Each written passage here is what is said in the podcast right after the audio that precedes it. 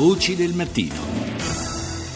E restiamo proprio negli Stati Uniti, ci colleghiamo con l'inviata del giornale radio Carmela Giglio. Buongiorno Carmela. Mi senti?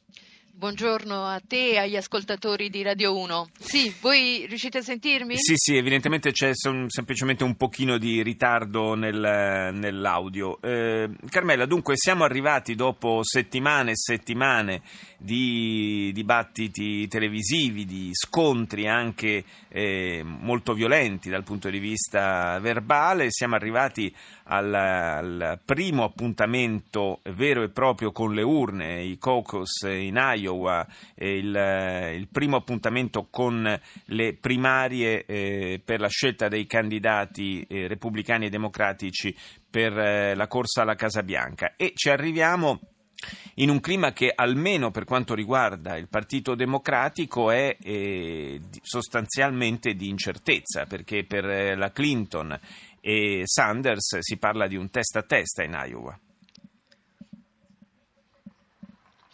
Sì, esatto, mm, uno scarto di appena tre punti percentuali in un, in un sondaggio che, eh, che, ha una possibilità, un margine di errore che è esattamente lo stesso su, di 3-4 punti, quindi siamo a un sostanziale testa a testa. Tra l'altro eh, io eh, sono qui a Des Moines e nel centro di Des Moines proprio mm, non più di mezz'ora fa eh, sono stata con eh, il collega Stefano Capogna ad una eh, manifestazione, ad un incontro di Hillary Clinton con i suoi elettori. Con lei c'era, eh, c'era schierata la famiglia al completo, la figlia eh, Chelsea e soprattutto il marito Bill, l'ex presidente, nel tentativo da parte eh, della ex senatrice, ex segretario di Stato di ricompattare un voto democratico quanto quanto mai diviso con questa um, ferita, diciamo così, che si è aperta, questa spaccatura che si è aperta nel fronte democratico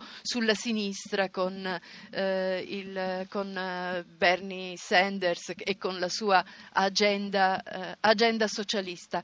Ecco, vedi, Sanders può essere considerato in questa campagna elettorale davvero eh, anomala che si sta eh, combattendo qui negli Stati Uniti, in qualche modo, anche se può, può sembrare un paradosso, però eh, in qualche modo rappresenta eh, sul fronte, eh, sul, fronte, democratico eh, quello che Donald Trump rappresenta sul fronte repubblicano. Evidentemente parliamo di, di, di personaggi che sono diversissimi fra loro, almeno quanto è diversissima la loro agenda politica, ma hanno in comune un elemento, un elemento importante che è la vera novità di questa campagna elettorale, cioè il fatto che entrambi siano eh, o si presentino come tali, cioè come degli outsider, degli uomini eh, contrari all'apparato, contrari alle elite washingtoniane e su questo hanno eh, non soltanto impostato la loro battaglia elettorale, ma anche coagulato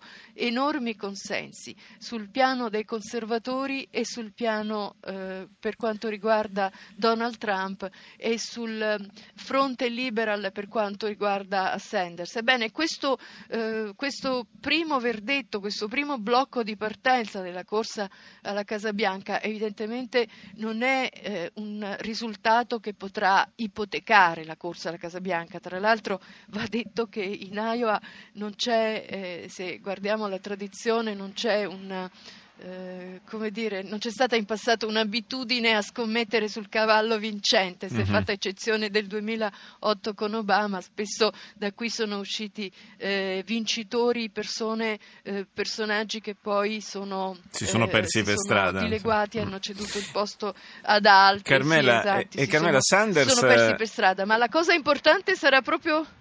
no, ti dicevo, Sanders... Eh, ti dicevo, la cosa importante sarà proprio... Val-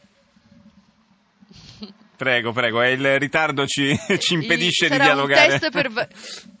è un... chiedo scusa a te e agli elettori, ma è dovuto al collegamento con il, con il satellite questo, questo, lieve, questo, lieve, ritardo. Ti dicevo quindi che eh, questo, eh, questi caucus oggi in Iowa saranno un test doppiamente importante perché eh, attraverso questi, attraverso il risultato si potrà valutare se questi sentimenti, queste emozioni che questi due candidati outsider sono riusciti eh, a suscitare, bene, se tutto questo poi si tradurrà nel voto o è destinato poi a disperdersi. Ecco. Grazie, grazie a Carmela Giglio, inviata del giornale radio a Des Moines in Iowa per il primo appuntamento elettorale delle eh, primarie statunitensi.